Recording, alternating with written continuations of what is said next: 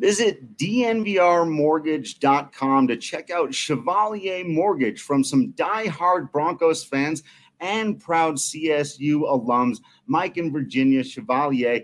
They are hooking up DNVR members with all kinds of fantastic deals. So you got to check them out. Again, it's dnvrmortgage.com. They can hook you up uh, to enter to win a free DNVR shirt when you sign up there. But most importantly, you get set up with a free consultation to discuss all of your mortgage options. So, again, check them out today at DNVRmortgage.com.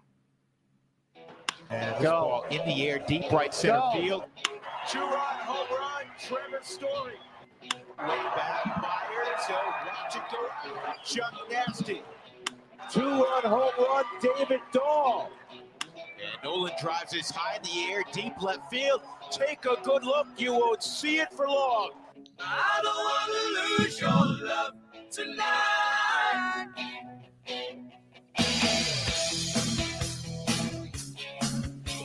Oh, welcome in to the DNVR Rockies podcast brought to you by Strava Craft Coffee. Remember to use that promo code DNVR20 because you will save 20% off your entire purchase of that CBD infused, deliciously rich, and potentially life altering Strava Craft Coffee. I am your host, Drew Creasman. I am the managing editor of DNVR Rockies. With me, as always, over there is our beat writer, Patrick Lyons. And on this episode, we get to discuss the one thing that everybody always wants to discuss. And we're diving headlong into this conversation, Patrick. We're talking about GMs. Of course, we got to talk a little bit about the Rockies GM, where he's at, but we're, we're looking all around baseball. Who's done a good job? Who's done a bad job? And who's maybe out there looking for a job? I'm I'm not looking for a job, but I need to dress the part. I don't think I'm going to be in consideration for any general managers positions, but the one common through line between all of the candidates and all of the guys who have job security is they've got an Ivy League background. These are some of the smartest baseball minds that we have collected here in the, the United States, North America, in MLB. And it's a really exciting topic to kind of dive in and, and really take a look, you know, who's been successful at pushing the right buttons, who hasn't been. And you know what? If you're not happy with the current general manager right now for your team, we're going to let you know a couple candidates that maybe you could be excited about. And if uh, if you do hear that they were hired by your favorite club, then man, you're going to be really, really excited. Yeah, uh, there might be some people out there who are in that camp. I don't know. I ha- I certainly hadn't heard anything about Rockies fans being upset with the GM, but we'll go over it anyway, just in case. We should give to that effect a, a brief caveat here at the beginning. First of all, just for the record, we have absolutely no information that the Rockies are considering moving on from Jeff Bridich. That that just needs to be like because sometimes we we do have information, and uh, you know, so so that's not what's going on here. This is speculation and analysis based on things that could happen. Uh, and, and that's entirely the conversation we're having today. But we don't want to give anyone the, the very strong impression of like, yeah, they're definitely going to go this way or, or they're moving on from Jeff Bridich. And that's why we talked about it for an hour. Like, no, but we're going to get into it so that if they do, like Patrick said, you'll you'll be prepared for that moment and, and you'll have uh, maybe some favorite candidates by then. And we'll hold our thoughts on that too, because I think both Drew and I might be on the same page as far as what we think Dick Monfort will do as far as his GM later on in this episode. Another thing that's structurally interesting before we get into the actual names here is I've been going through this and looking at guys and remembering not every baseball front office is structured the same. As you all know, we've talked a lot about the fact that the Rockies no longer have a team president of baseball operations. So, another thing to keep in mind as we go through here is would any of these people make interesting candidates in that role? Uh, and that, that I think, you know, or, and sometimes other people have had that role before, and that can be uh, pretty interesting. Patrick, I think this is a great question here from Henry, actually, to start it off, too. What kind of skills are the Rockies, should the Rockies or could the Rockies be looking for in a new GM if they were to move in a different direction? Well, I think experience is going to be a big factor. And that experience doesn't even necessarily have to be as a general manager, because one thing that you will uncover as you research general managers, if if you are so inclined, is that you really only get one bite at the apple. There's a lot of GMs they have an opportunity to kind of be that head honcho and whether they've had a you know a decent amount of success or little to none at all that's usually their only shot that they get. Now they'll still be around in baseball. They still can have an assistant gm role as a scouting role uh, as a personal advisor but you almost only get one crack at it and there's only very few guys who get brought on um, to oversee you know different types of rebuilds and different teams. You know, Pat Gillick is one of the more recent guys inducted into the Hall of Fame, uh, as he had success in both Toronto as well as Philadelphia. And you know, we see we know Dave Dombrowski is out there as a popular name. You know, uh, won a World Series with the Marlins. Didn't do it with Detroit, but to, did take them to the series. Yeah. Uh, and was able to be successful in Boston. So he's one of those free agent guys. So you just you just need to have enough of experience uh, wide ranging experience is another piece too because there's so much that goes into these moves. Even when drew and i you know we're talking about you know trades and stuff there's a lot more that goes into it. When the rockies acquired Michael givens they weren't just getting Michael givens for a month. He was a guy that was under club control for another year. So now you need to contextualize that and say well wait a minute we're not just getting a guy right now we're getting a guy for the next year plus. And so which of our prospects should we part with that? And which prospect can we afford to part with because we have a lot of depth in it? So you just need a lot of wide ranging abilities uh, in a front office somewhere. Yeah. I think one of the things that will help us further and deeper understand what makes a good gm what kind of skills the rockies should be looking for is to get right into our first major part of the conversation today which are the five gms in baseball who are doing it right, who've been doing the job well and getting the results over these last several years. And you see here our top five. At number five, through my teeth, I must admit it. It is true, and I cannot deny it any longer. AJ Preller of the San Diego Padres has really made some great moves lately, and you can see the results of them out there. Um, we'll go through them real quick, and then we'll talk about each guy. I'll just read off the list really quick. At number four, David Stearns in Milwaukee has done a really good job out there. Number three, Mike Chernoff in Cleveland, uh, done a, a, an excellent job there. This last year, a uh, few more question marks maybe, but still a really fantastic job building that team to begin with. Brian Cashman for the Yankees at number two.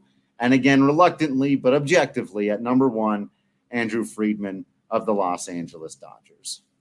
Yeah, and, and these guys all have job security. They they you know might not be the best, and if the you know if the Rockies for one were to say, look, we're just going to throw a, a, a bucket of money at the best GMs around, there's going to be a few that aren't necessarily on this list, but these are guys that have that job security. Particularly AJ Preller, where you know going into this season, this was a make or break year yeah. for him. If we had done this episode this time last year, you might have even said, you know what, he could be almost on the hot seat almost in that range where he's one of the bottom 10 GMs, but everything that he's been able to do and build in San Diego was a part of this plan that maybe took an extra year longer than they would have liked. Um, but you say right now, with everything that he's been able to do and build, all those trades he was able to make, uh, uh, moving around like 25 different guys, you got to say, look, this has his name written all over it. And if anyone is going to, you know, have job security, AJ Preller is going to be around next year. He's going to have even a couple more years, especially if this thing continues to go the way it's been for the Padres. Yeah, and you know, uh, with the the youth of the team and and the length of the deals and the general security, the the team control, uh, you know, he'd have to he'd he'd really have to mess it up at this point to lose his job anytime in the next half decade. He'd really have to make some boneheaded decisions. And while I do think that he's gotten a pass for some of the decisions he made a half decade ago. True. I think people kind of in hindsight forgotten that the Wil Myers deal was not a good deal for the Padres and that the Eric Hosmer contract is quite frankly one of the worst in baseball, at least in terms of dollar amount per war or value or however you want to measure value. It's not a good contract. Um, but you also then have to turn around and give credit where it's due. And um, how much credit does he get for finding Fernando Tatis Jr.? It's not more than zero. and and uh, you know and so there you go and and that's and there have been other things and I, I've you know the Manny Machado contract we'll see at the end of it um, but it's hard to argue that he's not a, a star caliber player when the team he's on is good and so right now there, there are very few negative marks that you can put against Preller try as I might. Yeah, been precisely right. It's it's this combination where you know you're not going to win every trade. You're not going to you know be right on every single deal. So while the Hosmer contract, you're right, might look you know like an albatross in a lot of ways. You go, yeah, but look at all these things he's done right. So no GM has been perfect. Um, and a lot of what being a successful GM is surrounding yourself with successful people and and people that you trust. And you're right did a, had AJ Preller ever laid eyes on Fernando Tatis Jr. before he included him in that James Shields deal? Maybe not, but he had people that he trusted with boots on the ground that said, if we can get this guy, all right, hey, if you're telling me that, I trust you, I can go ahead and make that deal. And that's yep. super important. David Stearns, uh, number four on our list from Milwaukee you know, uh, I, I, came up with a little metric about playoff appearances, and yeah, the Brewers made the playoffs this year, but I was an eight seed, so that's kind of somewhat questionable. But still, two playoff appearances for Milwaukee going into this season in five years. David Stearns, one of the youngest GMs, and you know he's he's done a fantastic job there, especially everything considering the Christian Yelich deal and the extension. Like he just hasn't there hasn't been those missteps for him. Same thing with Mike Chernoff in Cleveland, where you know Cleveland had uh, had to reduce payroll this last year, and they were still able to go out and um, you know be the be the first wild card, be the fourth uh, highest ranked team, you know, in this playoff. And they go and they're able to say, all right, Mike Clevinger, Zach Plesac, two of our, our best guys in our rotation. You know what? We're gonna we're gonna take a stance and say you guys broke safety protocol uh, during this pandemic, and you know what? You're we're optioning you to the minors, and one of them, Clevinger, we're just going to trade you to another team. Like that takes some guts, and you know to be able to do that and still get back, you know, a really good collection of players. Like you know we saw what Josh Naylor did. Austin Hedges is a fantastic defensive backstop, along with a couple prospects. You know those two guys out there in the Midwest, they they've got a lot of job security right now. Yeah, absolutely, and I, I think for, for whatever reason, well, I guess because playoffs happened, um, I've said a number of times in the last week how much I really do like that Cleveland team. I just like yeah. the players on the team. Uh, I like the way they're constructed. Uh, so yeah, it is frustrating when you get orders from on high to get rid of some of your best players because they're costing too much, and not because you know they're costing too much and they're not producing. Not you know, it's not like an Ian Desmond or Daniel Murphy situation, or, or you know, it's it's like they're still great ball players, and you just have to get rid of them. And so, yeah, um, he's done the best job uh, I think you could do given those uh, constraints. For sure. And then our top two guys again, Brian Cashman and Andrew Friedman. They're kind of one A, one B. I kind of gave Friedman a little more job security there, um, particularly because you know I don't know how much longer Cashman's going to go. He, has got the job as long as he wants. Dude was the GM back when George Steinbrenner was still alive. All right. 23 years, 23 years, 19 playoff appearances. It's uh, it's amazing what he's been able to do, especially taking some, you know, small market tips with with analytics and being creative with roster construction. So he's not above just you know, uh, going out and, and getting creative with the roster. Same thing with Andrew Friedman, Max Muncy, Chris Taylor, you know, just a handful of guys that they've been able to pick up off the scrap heap. And and Friedman, I, I I don't even think his job title is actually GM. He's I think he he might he's team president, but he also serves as the GM. That's the other interesting thing is that some guys kind of have you know uh, amorphous you know job titles where they're they're doing a bunch of different roles. Like you know Dick Williams of, of the Reds actually uh, he just stepped aside uh, today um, and kind of is the guy pulling all the strings as the GM, even though Nick Krall is uh, the figurehead, or, or, rather has that job as a title. But Andrew Friedman, I mean, yeah, he's only been on the job for you know six years, but six consecutive NL West playoff appearances. Everything that they've been able to do with uh, uh, renovating Chavez Ravine that got a big facelift uh, this past year. We haven't really been able to chance get gotten a chance to see that because of the pandemic, but he's really shaped that organization up in so many different ways across the board. And uh, those two guys are, are definitely definitely safe in, in, those positions. They've they've done a fantastic job. They're they're the top of their the class, really. Yeah. And, and I do make a, a big deal oftentimes, and, and it should be noted, you know, that they do have more resources to work with uh, than a lot of other GMs. But as we have seen throughout history, you and I, Patrick, are old enough to know that uh, there there have been times where the Yankees have been absolutely terrible because of poor management, despite their resources. And we know that there are other teams in baseball right now that spend a whole lot of money. And, Boston. Yeah, and, and don't have Boston Red Sox. the Boston Red Sox or whatever. Uh, yeah. So, all right. That means now I don't have my my. Just occurred to me that I'm, I'm missing my Breck brew, and it's a terrible time to not have my Breck brew. I need my Breck brew for a situation like this. I may have to see if at some point during the next part of this conversation I can slip downstairs and grab a Breck brew because we're going to start talking about the GMs on the hot seat. But if you got to grab a Breck brew in preparation for this, you might run over to King Supers. You might run down to the DNVR bar, though that could take a little bit of time. If you're in the neighborhood, you swing by the farmhouse. That's the best way to do it because they are beautifully set up for outside dining or to just get that quick pickup curbside. They'll have it ready for you there from noon to 8 p.m. You call 303 803 1380. Use that promo code DNVR. You'll save five bucks off the food and the beer. I highly recommend you check out the Palisade Peach Wheat. It is absolutely delicious and it uh, contains some of the best fruit in the world from my hometown, even more literally. Usually, when I tell people, you know, they ask, you know, where are you from? What's your hometown? It's like Grand Junction, Colorado. People have heard of that, and it's it's sort of the bigger area there. But I am more accurately and technically from Palisade, Colorado, and those peaches are exquisite.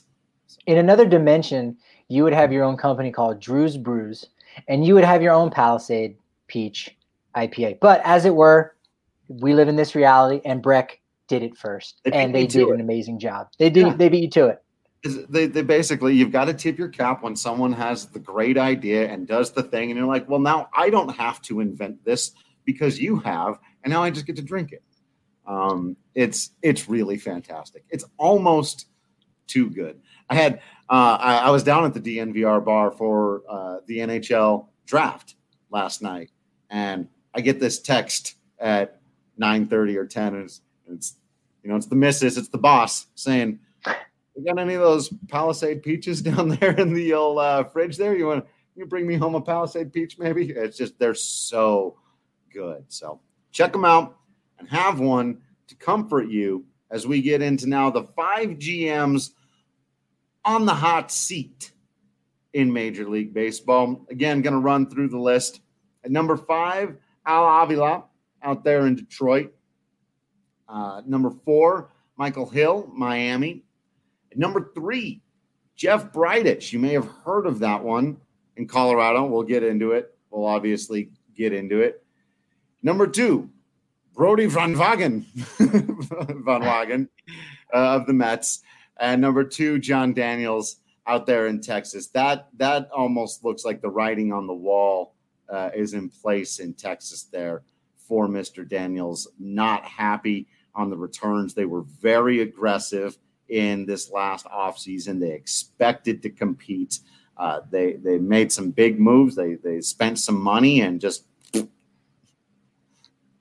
yeah. And and it's what's interesting is that Daniels is actually the second longest tenured GM. Uh, Brian Cashman, as we mentioned, 23 years. He's been he's been the guy for 15 years and does have five playoff appearances to show for it, but a lot of it was at the beginning of this decade with Seems you like know Josh Hamilton. They're going to consecutive World Series. Ron Washington is their manager. Yeah, that that seems like a long time ago, and um, that that justifies him kind of being on the hot seat. Like you said, they went and they spent a lot of money in free agency, and you know they did get a brand new stadium, and and so I think a lot of it has to do with that. And I think it's just time for uh, for the Rangers to kind of move on and, and, restructure things just a little bit. So he's a guy that I I, I just think is uh, his his time is done. Next on that list was uh, Brodie Van Wagenen. You know, Uh, and that that's an, that's an easy one, or uh, you could say that we cheated a little bit because you know Steve Cohen, who um, is uh, essentially the new owner of the New York Mets, has said that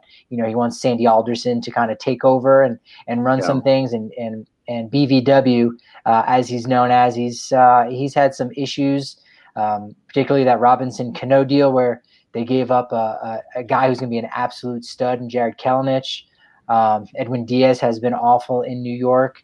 Yeah. And you might even remember earlier from this season, right before uh, a brief little press conference, I think it might have been like August 27th, I want to say, where the uh, the Mets were uh, were walking off the field. They might have been playing the Marlins, and they were going to have like this moment of, of silence or, or whatever it was, maybe eight minutes and, and 28 seconds of, of silence before the game. And they were going to walk off the field, whatever it was. And the cameras were on and, old Brodie was like, "Man, that's what that's what Manfred doesn't get, man. He just doesn't understand something." And he just was going on, and it turns out that you know Manfred had had nothing to do with uh, what was going on behind the scenes. So he kind of put his foot in his mouth in a real yeah. big way, and I and I just think, you know, that he, he wasn't ever he was never a good fit to begin with because the dude was an agent, and I. And it's not that I don't think agents couldn't be successful as a GM, but man, it's just it's uh again, there's there's a lot to manage as a general manager, uh, from everything for analytics to scouting to player development, and you know just managing players uh, as their agent is uh, it, it is not enough. And you know, the, the, first two guys we had on our list, Michael Hill, again, hey, playoff appearance with the Marlins. Um, he's again kind of a figurehead. He's been on the job for a long time, 13 years. Yeah. Um, for a while, you know, he Dan Jennings was the GM. You might remember this, Drew. Uh, he was the GM. And then I think for like the final month or so of the season, he said, I'm going to be the manager. Eh, I'm going to be, I'm to manage the team and was actually the on-field manager for a while. That didn't last. He was done after that season. That was kind of yeah. an embarrassment. So uh, Michael Hill's been kind of back and forth in that role. So he's done a nice job, but I think we, we could be getting to a point where Jeter's going to want his own guy in. Um, and I think the Ilitch family in Detroit may want a new guy. And Al Avila, the oldest GM in all of baseball, done a really nice job in getting Detroit's farm system back in gear. They've got a lot of really good players. They're a team to keep an eye out for. I think 2022 will be their year to really start to make waves. Uh, but I think it's it's time for them to to possibly move on, get somebody uh, a little bit younger, a little more aggressive, a little more in touch with with what's going on today in the world of baseball. And that's it, right? There was nobody else on the. There was. That was four. How many were on our top five list again? How many are? Oh, right, sitting there right in the middle, Jeff Bridich. Now, you know, it was interesting uh, earlier, Patrick. You were talking about uh, Milwaukee and saying, you know, they made the postseason two of the last five years, and you, know, you say the exact same thing, of course, as we know about the Colorado Rockies, but the other thing that you said right after that was you talked about specific moves in Milwaukee, the big moves that are the job of the general manager. You know, I, I called into question how much AJ Preller, you know, gets credit for Fernando Tatis Jr. You could say the same about, you know, young guys who've come up and performed for the Rockies during the 17 and 18 run when they were good. Now, in a unique way, Jeff Bridich does get some credit for the development of Kyle Freeland and Jon Gray and Trevor Story and Nolan Arenado and Charlie Blackmon because he was literally the director of player development when all those guys were going through the minors. So he does get some credit for that. But despite those postseason years, it really is the acquisitions. It's all of the other moves. It's the things that we've been talking about, the $106 million bullpen that did not perform, the Ian Desmond contract, the Daniel Murphy contract. None of these moves have panned out. And, and you can hold up on the other end only, you know, mid-season acquisitions at best. Uh, you know, the best argument you can make in, in ter- just in terms of the acquisitions is you know, Pat Neshek, Jonathan Lucroy, Seung-Hwan Oh, maybe Kevin Pillar. Right. Yeah. And and you know, it's it's kind of what have you done for me lately? You know, that that's a lot of it.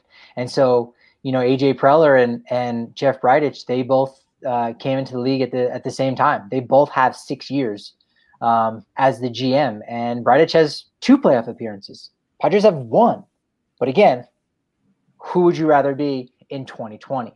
Right? Who's who's maybe built more or something that's been more sustainable? And when you look at that, that kind of puts it in context. And again, David Stearns uh, did his job for five years and he's got those two to three playoff appearances if you do include this year. And in fact, when you when you take a look at the the other GMs who have less than two playoff appearances, um, you know Ross Atkins of the Blue Jays, you got to like what you know how he's been able to rebuild that farm system, and you say, well, it's how could this guy be on the hot seat? Look at what he's built. He's gonna he's gonna have an opportunity to keep those players, yeah, right? Let's at least see how that goes. You at least have to see right. how that goes. Jerry Dipoto, again, five years, no playoff appearances. They're starting to turn it around. That would be the one where you go, man, he's probably number six on our list, but apparently the the owners of the the Mariners enjoy uh, you know having uh, a real life fantasy baseball team that they can just trade and do all that. So he's doing something right. And you know what? If given a little more time, you know they could he could prove them right and say thank you for being patient long enough. We really built ourselves, you know, uh, a dynasty here in Seattle. And really, every the only other guy would be Mike Hazen, one playoff appearance uh, with the Diamondbacks for four years. So you go, okay, you know, maybe maybe he's in that same boat with Bridich as far as tenure and playoff appearances. But everybody else either has more playoff appearances uh, and less time, or just a better percentage of postseason appearances. Um, the rest of the guys have all had less than than two years. So when you kind of frame it in that context, you look and you see it go, oh, you know what? He he's probably as far as if you're saying postseason success or postseason appearances as the standard for whether you're doing your you whether you have done your job well or not. You know, Jeff Bridich is towards the back end uh, of all 30 GMs with those caveats of guys maybe only being able to do it two or three years, or they've they're in their prime. Rick Hahn was the GM of the White Sox for eight years before they finally made the playoffs this year. Right. Again, as a seventh seed, but you look at what the White Sox have done and you go, wow, that that's a guy who should be safe in his job for what he's been able to build there on the south side of Chicago. So all things being considered, Jeff Bridich uh, might be on the hot seat. But Drew, the question is this: Does he keep his job? Do you think he will, will continue to be the GM of the Colorado Rockies for the next before the trade deadline? Let's say something like that right. for for a little under a year at least. You know that that's interesting. If you if you give it a, a window of time, of course, my gut, like everybody else's gut, who's been following this team for a long time, says, yeah, he'll come back. Dick Monfort doesn't like to fire people. He doesn't like to fire GMs. He's a very loyal guy. Um, he had a golden opportunity to fire Jeff Bridich during the kerfuffle with Nolan Arenado and uh, would have been applauded and, Uh, you know, didn't do it then and stuck by him through that. And so, yeah, I think your gut tells you he'll stick with Jeff Bridich. I there is a part of me that thinks that's not nearly the slam dunk that it used to be. And like I said, that you put the the window of time on it, I can see scenarios unfolding where this implodes for Jeff Bridich here. Either the team gets off to another terrible start next year, and some, you know, some guys say, "Hey, it's him or me," or whether that's Nolan or somebody else. If it really gets to a point like that, um, and, and I also have seen a very slow but still noticeable evolution of Dick Monfort as an owner over the years, and I'm not sure that he's going to have. Like it's only been four years, so to say well, he's not going to have the same long leash he had with Dan O'Dowd, who was here for like six thousand years, is is maybe not the best comparison, but I think the line is closer. I think Jeff Bridich is closer to that line of Dick Monfort's actual line where he would make that move. Um, but of course, as we've discussed, as long as Dick Monfort is involved in baseball decisions and operations, that's a major factor as well. So getting rid of Jeff Bridich and not having a, a team president or not having somebody or not having Dick Monfort just become more hands off. One of those things does need to happen. Um, but I, and and Adam throws another wrinkle in it there, asking which do you think is more likely, straight up replacing Jeff Bridich or keeping Jeff Bridich as GM and hiring a team president? Well, I think if you if you're hiring a team president, that's the guy that he it's his choice. It's his choice to go ahead and and make that decision who he wants to keep around. Now, is that maybe that's Jeff Bridich? Would might might seem strange since we're talking about how you know he may be on the hot seat. Um, but if he's made the team president, then you can go ahead and, and hire somebody else. You know, he would have that right. So I don't think you can keep both those things around. We've seen that in the past where something like that's that kind of scenario ends up going down and the guy who was in charge as the GM now has somebody else telling him, yeah, you can't make those moves like you did in the past. So that yeah. usually never ends up working. Yeah. Um, but I think you're right. I think you're right. You're right. I think, you know, Bridich uh, is, is, coming back for this next year. Um, you know, unless it really does crash and burn, he's probably safe um, for for much of of next year. And I think one of the big pieces, you know, besides the loyalty piece, we know is a factor, but even forgetting about that, even if you even if you forget that factor, I think one of the biggest things at play for so many teams right now across all of professional sports is the impact of this pandemic on uh, your revenue streams. And if fans aren't able to come out to the ballpark, and you know MLB teams make you know roughly about a million dollars for every home game. So you know if you're now if you're now 80 dollars uh, 80 million dollars in the hole let's say you know because you're not able to to have the typical fans at, at, your ballpark and maybe the figure is less than that whatever it is you need somebody in your your front office. You need a gm that's going to know how to balance and manage all those things. And bringing somebody you know fresh off the street that can be a challenge especially if it's someone who's never been a gm before right, right? so i think you almost have to say you know what it, it, it might might be crazy to, to, to think this way. And I know some Rockies fans might go, wait a minute. You mean to tell me I want Jeff Bridich back as my GM? You might, because you bring in the wrong person at the wrong time. And we all know we're in the wrong time right now. It could be catastrophic for any organization, especially the Rockies. And it could be something that they don't dig out from under for a long time. It happened to the Mets with uh, with everything that happened with Bernie Madoff. Right. And they're still kind of feeling the effects of it now with Steve Cohen as the owner. Um, you know, he had to spend two billion dollars, came out of nowhere to help the Mets fan base feel better about their club because of poor financial decisions. And the Rockies yeah. potentially could be in the same boat if they turn the keys to the team over to someone who's not ready for it. Jeff yeah. is ready. He can do this job and at least get them through this storm. Yeah. Yeah, and obviously, you know, there there are questions about whether or not he's the best guy to help the Rockies win the World Series, but that's that's a really great point. I think sometimes people forget that it's it, like we want it to all only be about that. We want all of everything that everyone does to only ever be in service to that goal. And it's it's a nice idea that every ball player that everything they do is about winning a World Series and none of it has to do with whether or not they're going to make a certain amount of money in the future whether or not they're risking a certain kind of injury or or whether or not they believe in the guys around them but that that stuff can come into play. We know that it can, and and so like you said, and I I remember uh, getting close to now a decade ago, warning people that it absolutely can get worse, and it has been worse. And you know, you were talking earlier about I, I was kind of thinking that's remarkable about how few teams um, have just been on a huge playoff drought. And I was thinking, I was like, yep, yep, that Toronto team that did something. Baltimore got pretty good there for a minute. I'm going through, yep, Cincinnati had there. I'm just going through Miami now back in the thing, and a little bit of a cheapo one, but whatever, we'll, we'll allow it. Um, and it, and second time in two days, we get to harken back to when we were kids growing up with the game. Uh, you know, Kansas City went 15 consecutive seasons without getting into the playoffs. Baltimore went nearly 20 years without getting into the playoffs. Pittsburgh went over a decade, I think, without a winning season.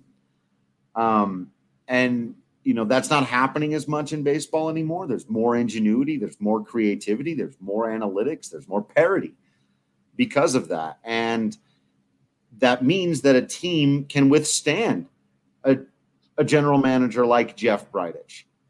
But a general manager like what they've had in New York, you can't withstand that. It destroys your franchise. And so you may not be, you're not, you're not in love with Jeff Bridich. You're not. I know you're not. Nobody out there, even his most ardent defenders, are like, aren't like, yeah, he's the best GM in baseball. Nobody believes that. And we get that.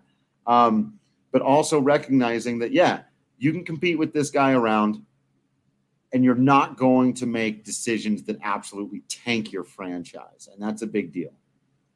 Yeah, it, it, that's challenging to hear or, or struggling, you know, to wrap your head around that. Like, again, those big market clubs, even even Boston, with the way they've kind of you know been in the basement of the AL East time and time again, and yet a year or two later they end up winning the World Series. And the Yankees go through their things, and Dodgers they've got all this money, and yeah, sure, we'll give this money to this Cuban ball player, then trade him and still pay him eight million dollars every year for the next five years.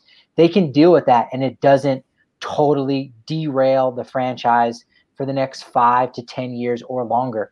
That's not the case for the Colorado Rockies and other right. mid-market and small market clubs. Is if you make the wrong move, it's going to really put you behind the eight ball for a very, very long time. Right. As bad as the Wade Davis, Ian Desmond, Daniel Murphy, Bryan Shaw, Jake McGee, keep as bad as all those contracts are, you know what was worse? Mike Hampton, Denny Neagle by themselves. More years, more money, more stuck and you couldn't get out from underneath them, and it torpedoed the franchise for eight years. These guys, that torpedoed the franchise for two. Now you're out from underneath them, and you can't make the same mistake again. So yeah, you, got you got to know all the parameters. As uh, as one of our favorite uh, Twitter personalities recently pointed out, the Rockies have spent over a billion, bu- bu- bu- billion. Was that what they is that really right? Uh, even saying it out loud, I'm like, no way. They spent a no, billion. That's not. That can't no. be right. Anyway, but they spent a lot of money on free agency and didn't get a lot back, and yet yeah. the Rockies are not. You know, uh, I was going to say they're not the laughing stock of baseball. They're not. They've they've got a lot of really great players. They've got a lot of promise. They've got a lot of questions they need they need to solve. But Jeff Bridich has has done a, a good job to this point. Maybe not a great job. Maybe he should have done a better job but his job is safe for right now. But we are uh, maybe a move or two away from yeah, right. the end of the Bridich era, though. Right. And if that arrives, I don't think you can bet on this. I don't think you can go on to your DraftKings not yet and, and, bet on this. We're gonna, yeah, we'll have to lean on them a little bit on that. There might be odds, man. Watching the uh, the odds on uh, the NHL draft and stuff last night, and it's just Dre in our case so sitting fun. there, just just eating it with every pick that it's not a defenseman. No. it's amazing the way that uh, putting five dollars on something to happen in the NFL or the NHL draft can make pick 27 into like an event in your life. It's it's really amazing. Uh, we're having a lot of fun with it here. Obviously, as I mentioned, you got to check out the DNVR bets program, but it's only going to be useful to you if you've got the DraftKings Sportsbook app. They've got all kinds of fantastic deals, always throwing a little bit of extra cash your way to place bets on football, baseball, hockey, basketball, a number of other things. I think at one point they were doing the Marble Olympics. You never know what you can find on there. They were doing KBO, that's for sure. Um, and one of the great things too is that if you use that promo code DNVR when you sign up, you can get a bonus of up to a thousand dollars. That's right. Code DNVR gets you a sign up bonus of up to a thousand sackaroos. That's a big G for a limited time only at DraftKings Sportsbook. Must be 21 or older, Colorado only. Bonus comprised of a first deposit bonus and a first bet match, each up to $500. Deposit bonus requires 25 by playthrough. Restrictions apply. See DraftKings.com slash sportsbook for details. And if you have a gambling problem, call 1-800-522-4700. All right, Patrick. Now, again, if I were a betting man, which I have become very recently, um, if the Rockies did move on from Jeff Bridich, again, my gut, my instinct, my observations through history – tell me that they would probably, before going outside of the organization, look inside. It's how they got Jeff Bridich. And there are a couple of interesting guys working for the Rockies right now who could make for intriguing candidates, whether you love or hate the idea of them staying within the organization. A couple of guys could be good fits for the job. Yeah, the Rockies have only had three GMs in their history. The first of which, Bob Gebhard. Well, they could they didn't have anyone in house. There was there was no house yet, quite literally. There was no house, so they scooped build the house. Yeah, so they they scooped him from a winning franchise. The Minnesota Twins won the World Series in 1991, and again, you want to steal from the best. I, I as you know, someone who has a teaching certificate and was an educator uh, for many years, you know, we we preach steal from the best, and that's one of the strategies you definitely need to use. So Bob Gebhard, taken from Minnesota. Uh, then with the first opportunity when his tenure was done, Dan O'Dowd uh, Monfort went outside the organization. Uh, went with a guy who had some success, I think, in, in Texas and in Cleveland. Uh, and then his second opportunity to go in house, he did actually go in house with uh, Jeff Bridich, as you said, who had so much experience in the organization, kind of knew the the ins and outs of, of what Dick Monfort is looking for in an organization and, and kind of structuring the franchise. So, you know, there are two guys in house, I think that you know would uh, make for for good fits. The the first of which is a gentleman by the name of Zach Wilson. In fact, they're both named Zach. So I was going to say a couple uh, of Zachs. So you can sound very smart and say I, Zach is going to be our next GM. It's going to be Zach. Yeah, yeah. He only recently got promoted to uh, the assistant GM um, last year, but you know he's been with the organization for a long time. You know, started out as a scout and slowly kind of worked his way up um, to the top of the list. He's a guy that you know, Drew and I, we we love seeing him at, at Coors Field and kind of pulling his ear and and saying, "Hey, what's to do with this guy?" And you know, I can remember talking to him two years ago about Alan Trejo. You know, before he even got his invite to uh, to spring training and kind of really started turning heads. It was like this guy's you know pretty underrated, right? And you know, just went on and on about his development and uh, the kind of player that Trejo is. So Wilson, you know, just does an amazing job on that player development side and, and, the relationship and connection he has with the players is is really top notch. And and I think he's one of those two guys. I think Bridich would be, uh, you know, pretty wise to go to in house. Doesn't have as much experience as our next candidate, but is a you know just a great all around guy. And I think he'd be a good fit. Yeah, I think he's also uh, a much better fit for the part of the job that is often overlooked right up until the moment your star third baseman comes out and says there's a bunch of disrespect going on over there. And that's the the glad handing, the ceremonial parts of the job, the the ability to talk to the media with a smile and make everybody happy, even though that maybe shouldn't be important and it certainly shouldn't be your top priority um, I, I, think Zach Wilson is one of the can't just say Zach. Um, it, it would be really good at that part of the job, as, as you mentioned, like both with the players communicating, hey, here's why we're doing what we're doing. We're, there's an analytic thing you don't like. Charlie, you're not comfortable with being a DH. Uh, instead of just sitting down and saying, here's the numbers, you're a DH now. And I'm not necessarily saying that's how anybody else might operate. I'm just saying I think Zach Wilson would be very good at having those conversations with the players, media, other general managers, stuff like that.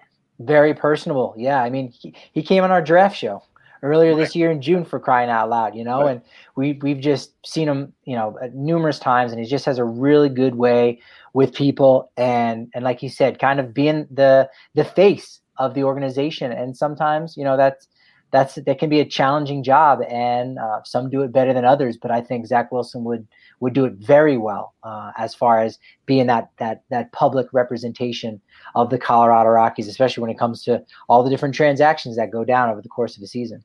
Yeah. And then the other Zach, uh, who has been both a right hand man to Jeff Bridich and before that, Dan O'Dowd over the years, Zach Rosenthal uh, has been in the organization for quite some time, about 15 years. he's, he's been an assistant general manager uh, for uh, what was it since 2015? Oh yeah, it's right in front of me. I could just read the thing that we've got, the graphic that Kale put on the screen. I could do that. Thank you, super producer Kale. Um, and uh, you know he he is an analytically inclined mind. Um, he he's been the, one of the guys who's been uh, big on, on dealing with the analytics on the Coors Field issue at hand. He, he's one of the guys I would feel most comfortable with. I, I talk a lot about you know, hey, I understand the need to want to move on from Jeff Bridich, but I can balk at the idea of just bring in someone fresh and new who's never thought about Coors Field. And I'm like, oh man, some people have been thinking about Coors Field for most of their day for 10 years and are only now starting to maybe figure it out. And Zach Rosenthal is almost exactly who I'm talking about when I make that statement. Somebody who's really put a lot of time and thought and effort into what's going on here. And, um, you know, I, I don't know as much about him uh, in terms of, of personality and those kinds of things. That, that's something I would have to learn. But in terms of what I have heard, and even particularly from his previous boss, who was a big fan, um, he has the the mindset and the approach that I think is is the right way to to lead the Rockies. Can he be a leader that brings other people along with him? Would be, and, and again, I don't know the answer to that question, but that would be something to, to learn. Yeah, he's he's a really modest guy because he he came and spoke to uh, Rocky Mountain SABR organization. I recommend anybody to go out there and join up, sign up to become a member of the Society for American Baseball Research. Uh, a lot of real great, um, you know, free newspapers and uh, and books. They there's we we could we write books every year, like almost like once a month. What was that? I'm gonna say we. Did you say that? What was that word? A book. Book. Book. Yes. Books. It's the internet, but on paper, right? Well, most of them usually are digital. It's it's, it's actually free if it's digital. You do have to pay for it if you want the hard copy.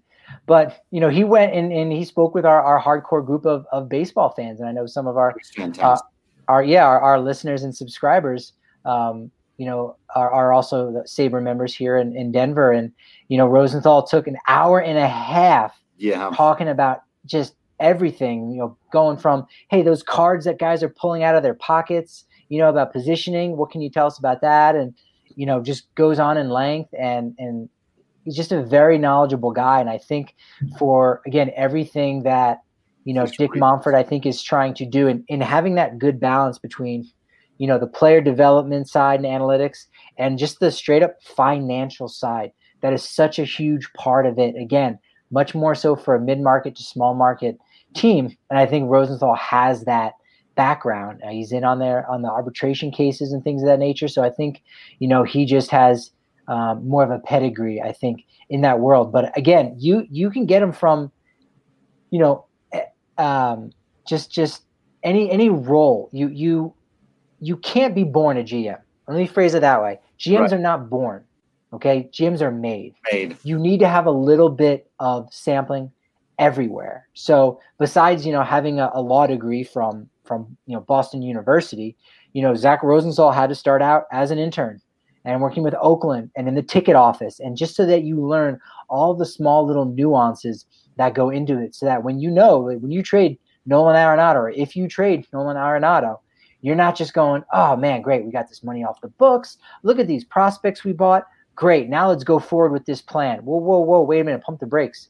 Because now a half a million less people just came through the turnstiles in the next season than the year before. And actually, now look at your jersey sales, and they've kind of dipped in a real major way because you don't have that star power that you once did. And so now all that money you were you were dreaming about spending in the next couple seasons, you don't actually have that. So right. again, you have to have a wide array of knowledge to be a really successful GM. And I think Zach Wilson, Zach Rosenthal, they would they would do well to replace Jeff Bridich if and when that time comes if not for the nightmare of having lived through that handful of seasons when Dan O'Dowd and Bill Geivett were like co-GMs, and that just did not work out. Uh, I would almost think that like you could promote Wilson and Rosenthal to some sort of co-GM tandem that sort of handles all of those, you know, elements of it. But it's like, no, that can't work. There no. has to be somebody. There has to be somebody who makes the decision at the end of the day. Um, too many times that's been Dick Monfort over the years. It needs to be the the GM, and the only person who can solve that problem is is Dick Monfort. Um, but more often than not, it, it is still the GM. So you've got to, you know, you you've got to decide on on one. And I think either one of those guys could do a fantastic job. Um, and I do think that that would be the most likely scenario. And either of the other would probably stick around and work underneath them. What what if they? You said this earlier.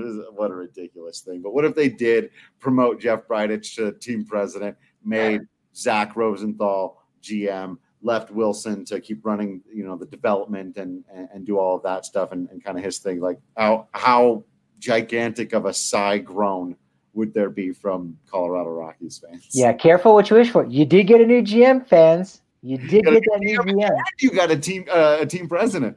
Two birds, one stone. Since 2010. Emphasis yeah. on kill when you say kill two birds with one stone. Emphasis is on kill more yeah. than that. oh, there's only one stone. Oh, that's not a really good. Has not been a good situation. And I think you need you need that team team present, like you said, when they when it was O'Dowd and Bill Geivett doing their things as like co GMs. Like you just can't reinvent the wheel. You just can't. You can't when it comes to front offices. You need a team president, and you need you know a, general manager to do the baseball things. You know, and it, that's just the way it goes. So. Yeah.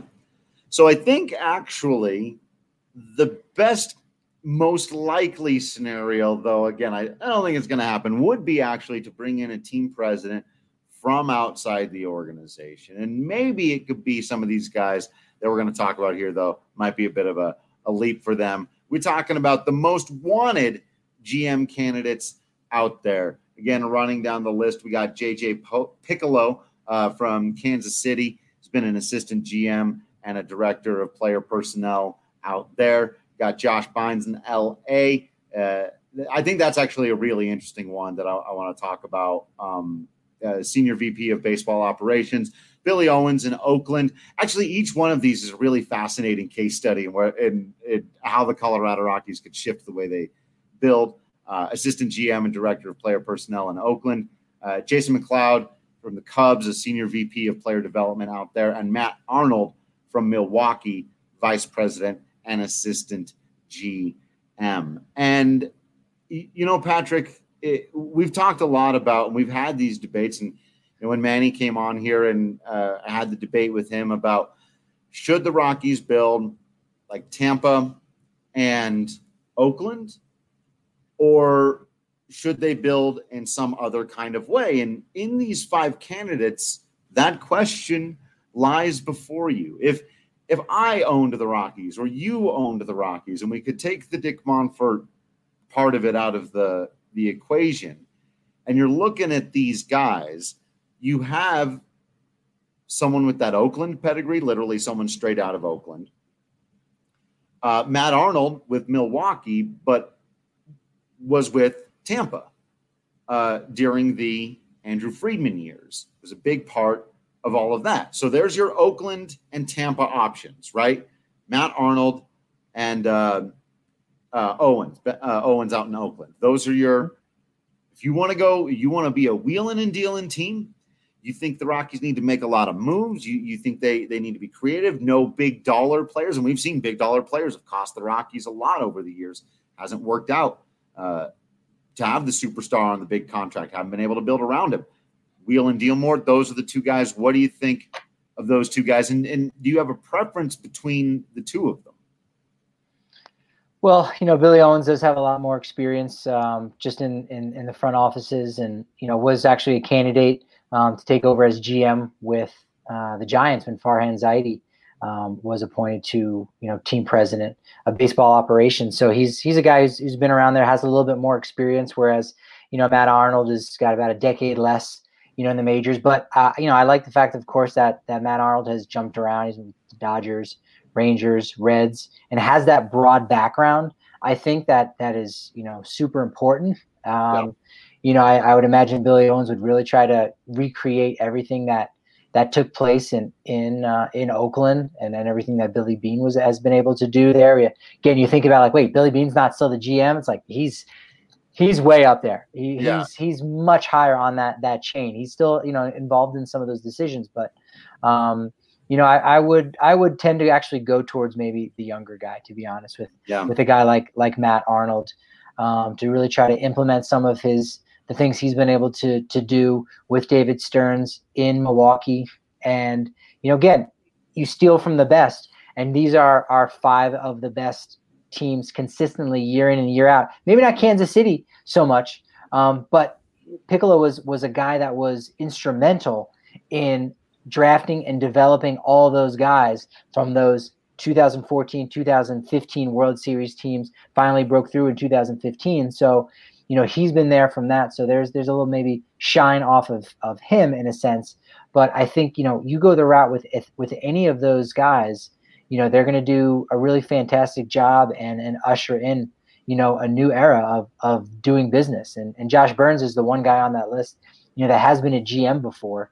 Um, so you know right. I, I I said it earlier at some point that you know you really only get one crack at it you know being a, a general manager unless you do it really really well um, so I don't know if, if Byrnes is going to get that opportunity again um, as you know he he failed in, in San Diego in Arizona but there's one other name on that list that that that might be the most intriguing one of them all.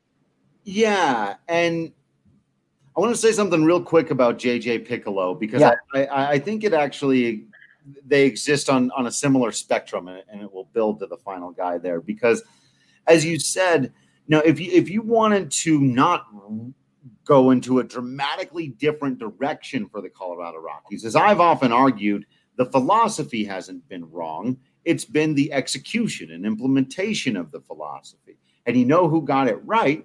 Well, the Kansas City Royals, a largely homegrown team who didn't spend a whole lot of money, you know, built through their own development. And JJ Picollo was a huge part of developing some really fantastic players, one of which was acquired by uh, the other guy, uh, by Matt Arnold, Lorenzo Cain, to go out there and be a big deal in Milwaukee. And so while you could argue like, hey, they kind of let that team fall apart before they should have, or maybe they could have gotten more, like you said, some of the shines come off of there.